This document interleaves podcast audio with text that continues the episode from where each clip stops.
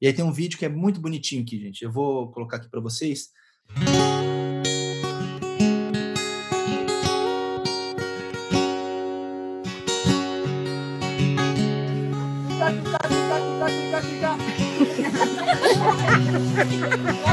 One more time. Tá tentando chamar as ovelhas ali. Ó. As ovelhas não estão dando nenhuma bola para ele. Estão pastando, numa boa. Vai, a segunda pessoa, vai tentar. Ó.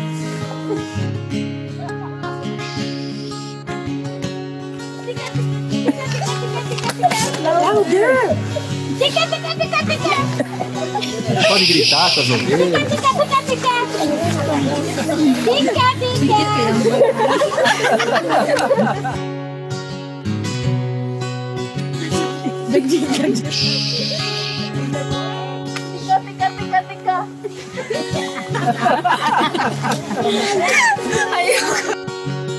Agora é o pastor.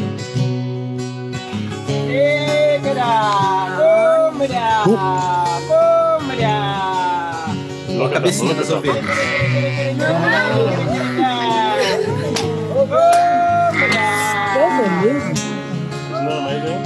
They are coming. Oh my God. Oh my God. I can't believe it.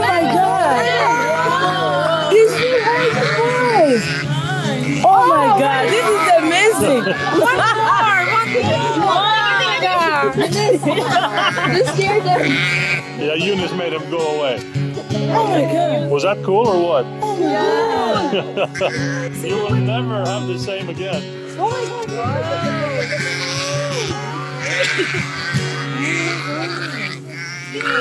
I can't believe the video coming. Muito legal, né, gente? E, e esse, esse vídeo aqui, para mim, ele foi muito importante. muito importante, porque eu consegui compreender esse texto que a gente leu agora em João dez muito, muito melhor depois de eu, de eu ver esse vídeo. E é interessante porque é o seguinte, as ovelhas, elas estavam pastando, elas estavam fazendo uma coisa boa para elas. Elas estavam ali num momento de conforto, eu diria, comendo de boa. E as pessoas vêm, chamam as ovelhas e elas não estão nem aí, elas continuam lá, pastando. Aquela voz daquelas pessoas para aquelas ovelhas não fez nenhuma diferença. Nenhuma. Nenhuma mesmo. A única voz que faz diferença na vida da ovelha é a voz do pastor. E às vezes a gente dá bola, dá atenção muito para a voz de pessoas que a gente não deveria dar a mínima, gente. Pode falar. Para mim, não importa o que você pensa de mim. O que importa é o que Deus pensa de mim. Não importa o que você acredita ou não a, a respeito da minha pessoa. O que importa é que Deus acredita. E eu não estou falando isso para é, dizer que a gente não tem que se preocupar com a opinião das pessoas sobre nós. Óbvio que a gente tem que sempre procurar ser bons exemplos, ser boas influências. Isso a gente precisa entender. Agora, mais do que tudo isso, o que a gente precisa compreender é que a única voz que a gente tem que ouvir e a única voz que a gente tem que seguir é a voz do pastor. E pensem, eu não sei se vocês conseguiram reparar, mas tem ovelhas que vêm de longe depois. No finalzinho do vídeo a gente vê muitas ovelhas vindo que não estavam enquadradas na câmera, né? Não dava para ver aquelas ovelhas. E elas vieram de longe. E não importa o que elas estavam fazendo, elas param e vêm. Então o texto fala, né, que eu sou o bom pastor, eu conheço as minhas ovelhas, as ovelhas conhecem a minha voz e elas me seguem. Então, o que a gente precisa aprender é justamente isso. Precisamos aprender a reconhecer a voz do pastor. E muitas vezes é isso que a gente não consegue, gente. A gente ouve a voz das pessoas. Às vezes as pessoas, elas até têm boa intenção, mas elas, às vezes, falam coisas que não é o que a gente precisa ouvir. Então, assim, eu não sei nem explicar isso para vocês. Mas eu espero que vocês tenham entendido, ou estejam entendendo, que a única voz que a gente tem que aprender mesmo a ouvir é a voz do pastor. É a voz de Deus, é a voz de Jesus. Precisamos aprender. Precisamos. E o que a gente precisa exercitar agora é isso. Como que eu ouço a voz do pastor? Eu vou pôr mais um vídeo aqui, que é uma cena semelhante, só que essa cena aqui, ela não tem o áudio da cena, ela tem uma música por cima, mas para vocês verem a questão de vários rebanhos juntos que eu falei, né? Olha só como que funciona.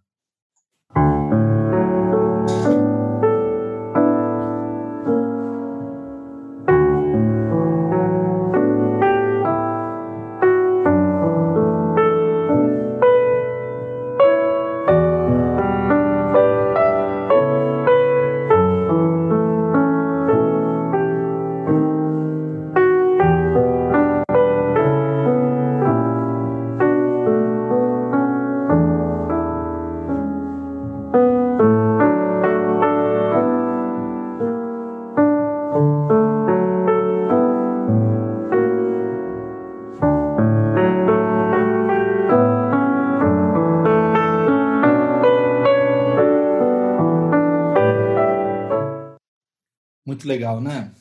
Não sei se vocês perceberam, nem todas as ovelhas se movimentaram para seguir esse pastor que está aqui. Só algumas. E por que isso? Porque as ovelhas conhecem a voz do pastor delas. E elas seguem o pastor delas. É, não sei se vocês conseguiram perceber a postura do pastor, tanto faz. A roupa do pastor, tanto faz. A aparência dele não importa. O que importa é a voz dele. Então, o que a gente precisa mais aprender hoje é isso, gente. Deus, quando ele nos trata como ovelhas, ele não faz distinção. Se a ovelha é branca, se ela é preta, se ela é malhada, se ela é gorda, se ela é magra, se ela é alta, se ela é baixa, se ela é rica ou se ela é pobre. A voz é para todos, indistintamente. O chamado é para todos, indistintamente. Agora, a nossa resposta ao chamado é que vai diferenciar o nosso relacionamento com Deus. Então, a reflexão agora aqui é justamente essa. Nós reconhecemos a voz do pastor. E olha só, uma outra, uma outra coisa que eu quero trazer aqui para vocês. A intimidade que vem através de um relacionamento, ela, ela chega a um ponto onde basta um olhar. Quem é casado aqui sabe bem. Às vezes, a, o teu cônjuge, basta ele olhar para você, dependendo do olhar, você já entende muita coisa. Às vezes, um olhar ali, ele tem um parágrafo inteiro de, de palavras, né? Com um olhar só. Filho com pai, mesma coisa. Meus filhos, o Davi, que é mais velho, né, ele, ele, eu não preciso falar nada para ele. Às vezes, só eu olhar, o jeito que eu olho para ele, ele já entende tudo. E eu sou assim também com a minha esposa, eu era assim com meu pai, e isso vem com intimidade, vem de conhecer a pessoa, de estar perto dela, e de conhecer ela, de conhecer o que ela gosta, o que ela não gosta, do que ela quer, o que ela não quer. Isso vem com intimidade. Veja esse texto aqui em Lucas vinte e dois, sessenta e um. O Senhor voltou-se e olhou diretamente para Pedro. Então Pedro se lembrou da palavra que o Senhor lhe tinha dito. Antes que o galo cante, hoje você me negará três vezes. Lembra que eu falei, né? Que Pedro, Tiago e João eram os mais íntimos. Eles estavam sempre nesses momentos diferentes, nos momentos mais profundos no ministério de Jesus. Eles estavam ali. E Pedro conhecia Jesus tão bem que bastou um olhar. Jesus não falou nada para Pedro, mas Pedro se lembrou. E isso que a gente precisa entender, a gente precisa entrar nesse nível de intimidade, a gente precisa, porque o maior beneficiado disso somos nós. Porque pensa nas ovelhas, se a ovelha esquecer como é a voz do pastor e o pastor chamar elas, ela não vai ouvir e ela vai ficar num local que pode até aparentemente ser bom para ela, mas pode ser perigoso. Porque o pastor, quando ele movimenta as ovelhas, ele não só movimenta as ovelhas para pasto, para elas se alimentarem. O pastor movimenta as ovelhas também para proteger as ovelhas, para levar elas para um pasto melhor ainda, porque às vezes a gente está num pasto ali que a gente até está, esse pasto até que está bom aqui, mas às vezes Deus tem um muito melhor para nós e Ele quer nos levar para lá, mas às vezes a gente não quer ouvir e a gente fica amarrado a coisas que a gente hoje se prende em, em valores, em opinião, em... em coisas que a gente acha que é boa e muitas vezes não é. E, e como é que a gente sabe? É ouvindo. Jeremias trinta e três, três diz assim, ó, clame a mim e eu responderei e lhe direi coisas grandiosas e insondáveis que você não conhece. É o segredo. Você clama e Deus responde. Mas isso vem com intimidade. E as coisas que Deus tem para nos mostrar são coisas insondáveis, coisas inimagináveis, coisas que a gente não imagina. Mas a gente precisa ouvir. A gente precisa ouvir. Adianta Deus falar uma coisa grandiosa para nós, se nós não queremos ouvir? Não adianta. E um outro ponto é, às vezes, a gente está esperando ouvir uma coisa grandiosa, mas Deus tem para nós algo simples. E às vezes a gente desvaloriza esse simples, mas às vezes é o que a gente precisa. Outro ponto, a intimidade nos leva a confiar e obedecer.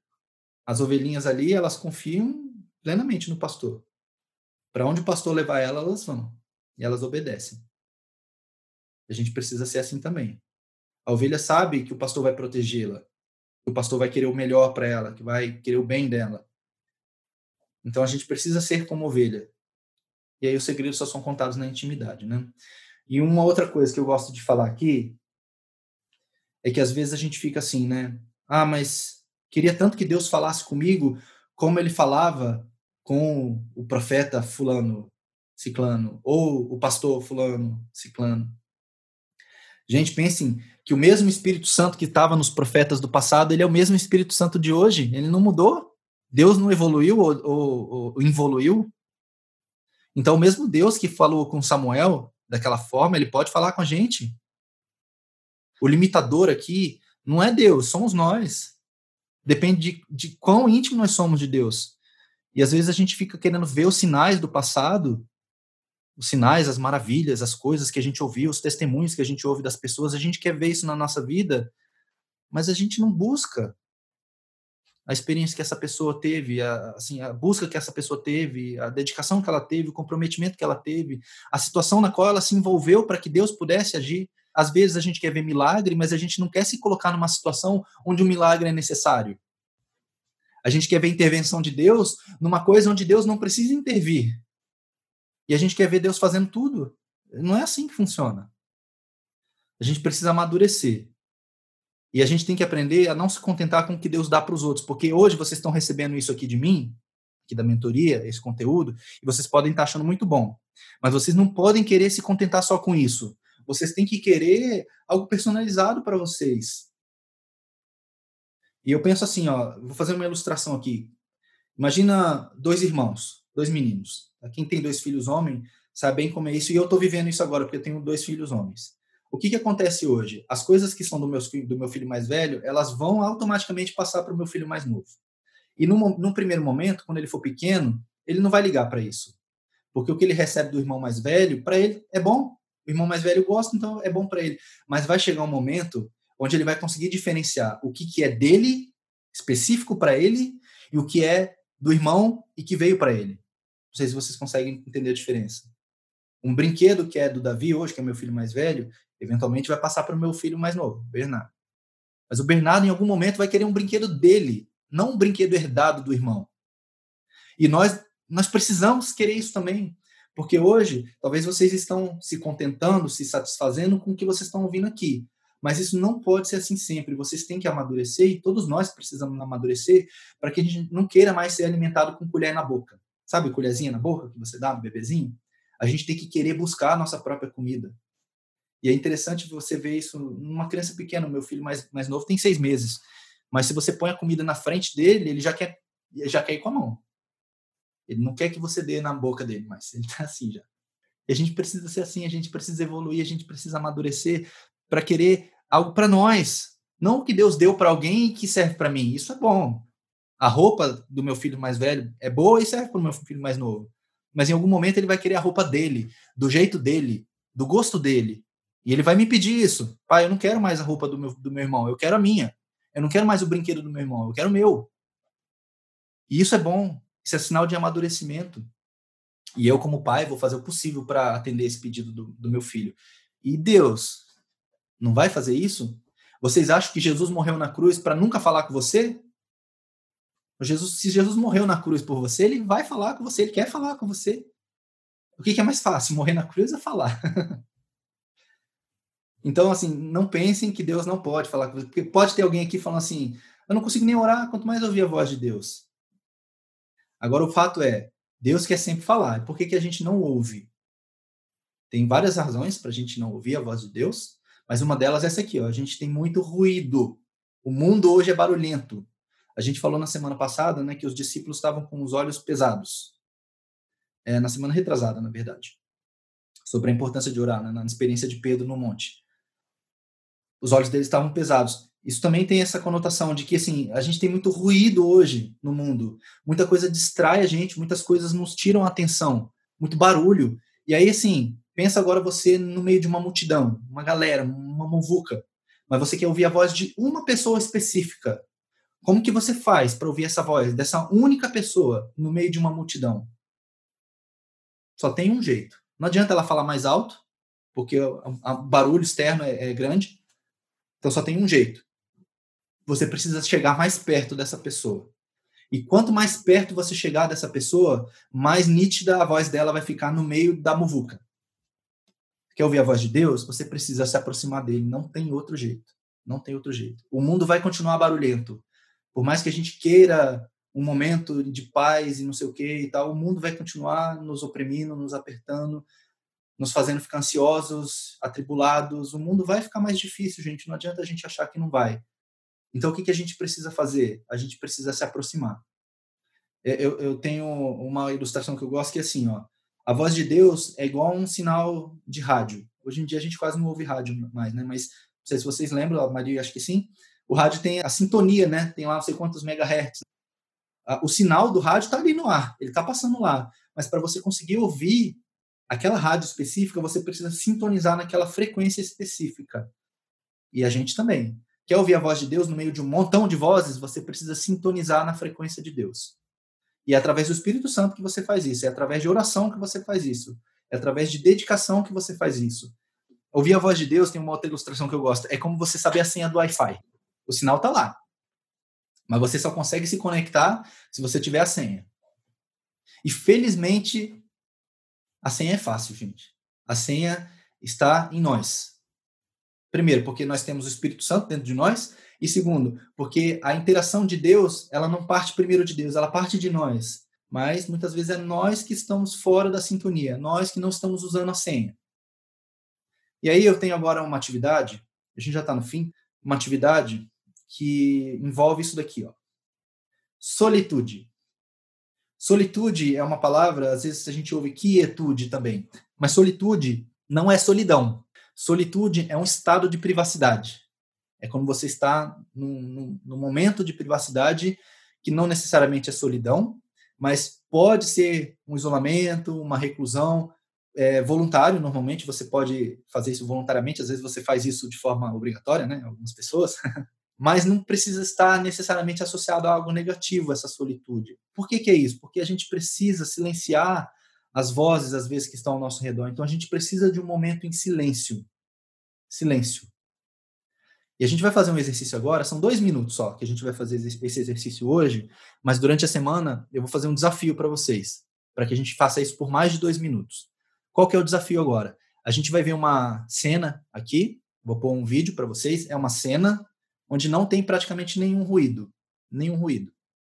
E vocês vão fazer agora o seguinte, vocês vão ficar quietos, vocês não vão falar nada, vocês vão tentar não pensar em nada, não é para ficar meditando mantra, hum, não, não é. Vocês vão tentar não forçar a mente para pensar. Tentem ficar em silêncio o máximo que vocês puderem. E, antes de iniciar esse momento de silêncio, vocês vão fazer uma pergunta para Deus. Uma pergunta. Uma pergunta específica e direta. E vocês vão ficar em silêncio. E vocês vão monitorar os pensamentos que vão vir na cabeça de vocês. Vocês acham que é na cabeça. Pode não ser.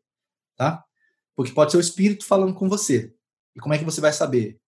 Você vai saber. Eu tenho certeza que você vai saber. Se você não conseguir distinguir agora, não se preocupe. Você vai precisar insistir um pouco mais. Talvez você esteja com tanto ruído ainda dentro de você que você vai precisar exercitar isso um pouco mais. Mas o que a gente tem percebido é que a maioria das pessoas nesse exercício já consegue distinguir a voz de Deus. Então, vocês vão fazer uma pergunta específica para Deus e vocês vão ficar em silêncio. Quando eu falar já... Tá valendo o tempo, tá? Valendo.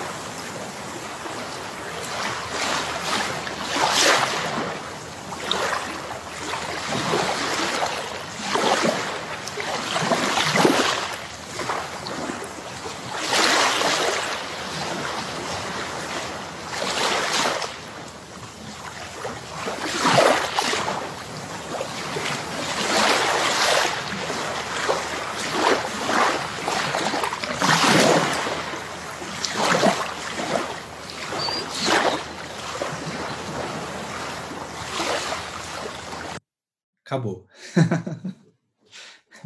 Cena boa essa, né? Eu espero que vocês tenham ouvido alguma coisa, alguma resposta. Se vocês não ouviram, não se preocupem. Esse é um exercício, você vai precisar aprender a fazer isso. Mas a minha experiência pessoal é, depois que eu aprendi, não tem um momento meu de oração que eu não faça uma pergunta que eu não recebo uma resposta. E eu não estou falando isso porque eu sou melhor do que ninguém, não, tá? É porque Deus quer falar. É só a gente querer ouvir. E a gente começa a distinguir a voz do pastor conforme a gente interage com ele, conforme a gente se aproxima dele, conforme a gente se relaciona com ele. Vai chegar um momento onde vocês não vão ter mais dúvida quando é a cabeça de vocês falando, quando é a mente de vocês, ou quando é o Espírito de Deus falando. Vou dar um exemplo só para esclarecer. Se você fez uma pergunta e a resposta que veio... Vou dar um exemplo, tá? Só um exemplo aqui. Senhor, estou com mágoa sobre uma pessoa. Será que eu devo perdoar essa pessoa? Que resposta que você imagina que Deus te daria? Não, você não deve perdoar. Ela merece ficar sem perdão. É isso que Deus falaria? Claro que não. Então, se você ouviu, se você fez uma pergunta como essa, e você ouviu Deus falando assim, perdoe, você precisa amar essa pessoa, você precisa orar por ela. Com certeza não foi a tua carne que respondeu isso, porque a tua carne não responderia isso, a tua carne responderia, deixa ela lá, deixa ela quieta, ela não merece, ela te magoou, ela te fez mal. É isso que a tua carne responderia, mas o Espírito Santo vai te responder, perdoe, faça o bem, ame. É isso que o Espírito Santo vai dizer. Então, se você recebeu no seu, no seu coração uma resposta nessa linha que eu estou dando agora para vocês, saiba que foi o Espírito que te deu essa resposta. Porque a nossa carne vai querer o que é carnal, não, que é, não o que é espiritual. Só para finalizar, esse é o nosso último slide aqui, tá? Jesus, ele sempre dava um jeito de ficar sozinho para orar. Por que que Jesus fazia isso? Porque Jesus também estava no meio de muita gente. Depois que Jesus iniciou o ministério dele, muita gente começou a seguir Jesus e era difícil para ele ter tempo para orar. Então, o que que Jesus fazia? Ele fazia isso aqui, ó, Marcos um, trinta e cinco. E levantando-se de manhã, muito cedo, fazendo ainda escuro, saiu e foi para um lugar deserto e ali orava. Jesus sabia aplicar esse princípio da solitude. E ele aplicava. Ó. Outro texto, Lucas cinco, dezesseis. Mas Jesus retirava-se para lugares solitários e orava. Mateus quatorze, vinte e três. E, despedidas as multidões, subiu ao monte a fim de orar sozinho. E caindo a tarde, lá estava ele só. Nós precisamos aprender a ficar sós. Tá? Isso é importante, é bíblico. Outro texto aqui, no Antigo Testamento, dois aqui. Ó. Aquieta-te diante do Senhor. Aguarda por ele com paciência. Então, muitas vezes a gente precisa ter paciência. Às vezes a resposta não vem na hora, não vem do jeito que a gente quer, então a gente precisa ter paciência. E aí o texto que a gente leu, de Jeremias trinta e três, três, invoca-me e te responderei, anunciar-te-ei coisas grandes e ocultas que não sabes. Então a gente invoca e depois vem a resposta. Só uma última ilustração aqui. Tem um, um povo, chamava, eles chamavam-se morávios. Talvez alguém já tenha ouvido falar desse povo aí. Eles eram um povo muito fervoroso, puritanos, e missionários por natureza. Eles tinham uma tradição na família que a cada X pessoas que nascia, pelo menos um tinha que ser um missionário. E era muito legal. E eles ensinam um, um, uma prática que eu recomendo e eu tento praticar, que é o nosso desafio, inclusive, dessa semana, que é o seguinte. Se você ficou dez minutos orando, falando com Deus, pedindo, agradecendo, não importa, fique dez minutos em silêncio. dez minutos. Se você ficou cinco minutos orando, cinco minutos em silêncio. E você dê esse espaço para que Deus fale com você, porque é essa, nessa hora que Deus vai falar.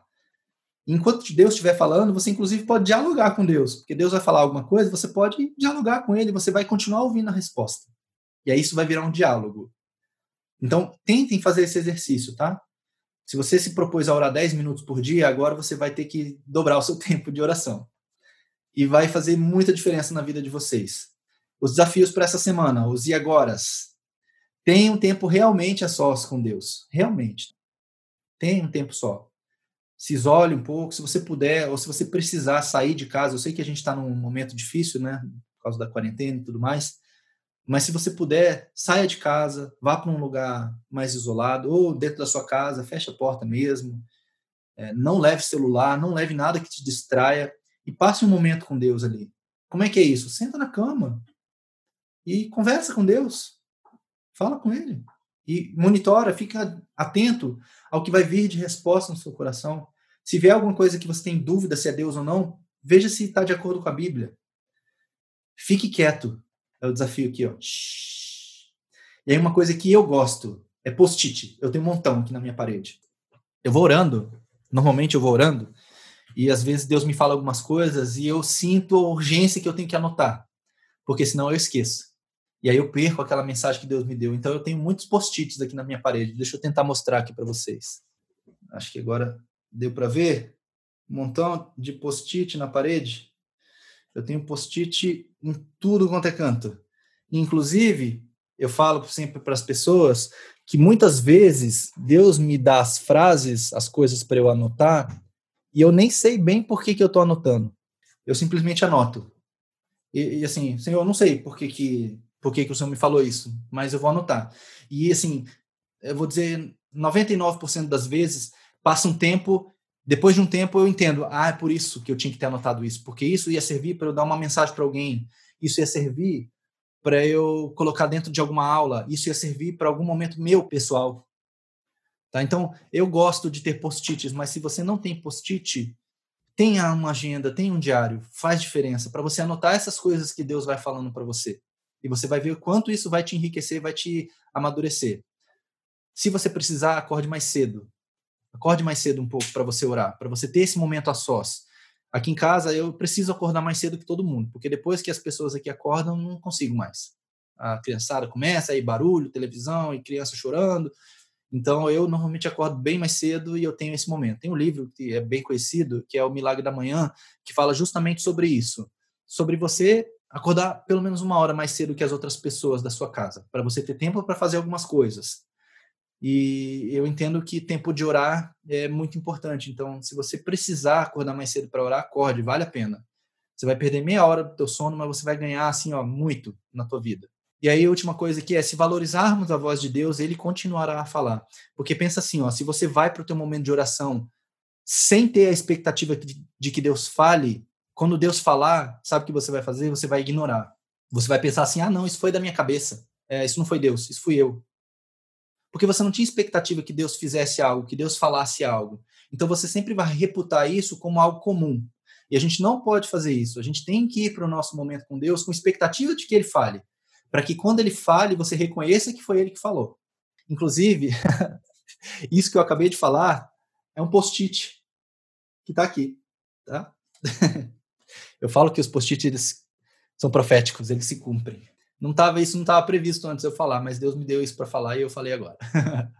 Tá bom, gente? É assim, ó, o desafio é assim. Ó, essa semana eu quero propor para vocês um desafio para a gente encerrar aqui, que já deu nossa, nossa hora. O desafio é fiquem em silêncio. Escolha um dia da semana, qualquer dia, tá? Qualquer dia. E vocês têm que ficar o máximo de tempo possível em silêncio. Você não vai falar, você não vai cantar, você não vai ler a Bíblia, você só vai orar e ficar em silêncio. E assim, tente ficar mais em silêncio do que falando. Não sei quanto tempo você vai conseguir. A gente ficou dois minutos aqui. Eu não sei se dois minutos para você foi difícil. Eu acho que não, né? Mas tente ver quanto tempo você consegue ficar em silêncio. Você vai ver que é muito difícil ficar em silêncio, porque a nossa mente, ela tá ali processando e muita coisa na vida e coisa acontecendo e você quer pensar em tudo, em todos os seus problemas. Então, esse desafio é muito importante para a gente aprender a ficar em silêncio. Para você aprender a ter esse tempo em silêncio para você poder ouvir Deus. Escolha um dia, escolha um tempo. Assim, ah, vou ficar dez minutos em silêncio. Tudo bem. Põe o cronômetro lá, que seja, e fique dez minutos em silêncio. Em silêncio mesmo, tá? Não leve o celular se você puder, porque se teu WhatsApp começar a apitar lá, você vai querer olhar, você vai se distrair, e aí a sua cabeça volta para o loop infinito da vida, tá bom? Então tente realmente ficar em silêncio num lugar isolado, se possível, e veja o que, que Deus vai te falar. Eu tenho certeza que Deus tem muita coisa que Ele quer te falar, mas que talvez você nunca tenha dado chance dEle te falar, ou que talvez você espere que alguém fale através de Deus na sua vida, e você não precisa disso. Não estou dizendo que isso não pode acontecer e que isso, isso não é bom. As pessoas que são usadas por Deus para falar na nossa vida é muito bom, mas é ainda melhor quando Deus fala diretamente e a gente consegue reconhecer. É isso, gente. Desculpa aí se eu tomei mais tempo do que eu precisava, passou um pouquinho da hora. Espero que tenha sido válido para vocês. Na reunião da última turma da mentoria, isso aqui foi um chororô, a gente ficou todo emotivo. Se vocês ouvirem o áudio lá, vocês vão ver, tá? Mas porque para mim, pessoalmente, quando eu entendi isso daqui, foi muito transformador. Assim, foi muito forte, muito forte. Hoje eu estou um pouco mais maduro, eu acho que eu não, não choraria de novo. Não que chorar seja ruim, mas é porque a transformação que isso provocou na minha vida foi muito grande, gente, muito grande mesmo. E quando eu pude compartilhar isso com as pessoas, para mim foi muito bom, muito importante. Eu espero que tenha sido bom para vocês o que vocês aprenderam hoje. Eu não sei o que vocês conseguiram absorver, mas uma vez eu recomendo que vocês ouçam o áudio de novo. Eu não vou ficar insistindo, eu não vou ficar mandando e-mail para vocês ouvirem o áudio, tá bom? Mas é muito importante que vocês ouçam, porque tenho certeza que alguma coisinha, se você ouvir de novo, você pega um pouco melhor, tá bom? Os textos bíblicos, as reflexões. Então, eu recomendo muito que vocês ouçam os áudios novamente, pelo menos mais uma vez, tá bom? Então, tá bom, gente. Vamos nos falando durante a semana. Deus abençoe vocês, tá bom? Tchau, tchau.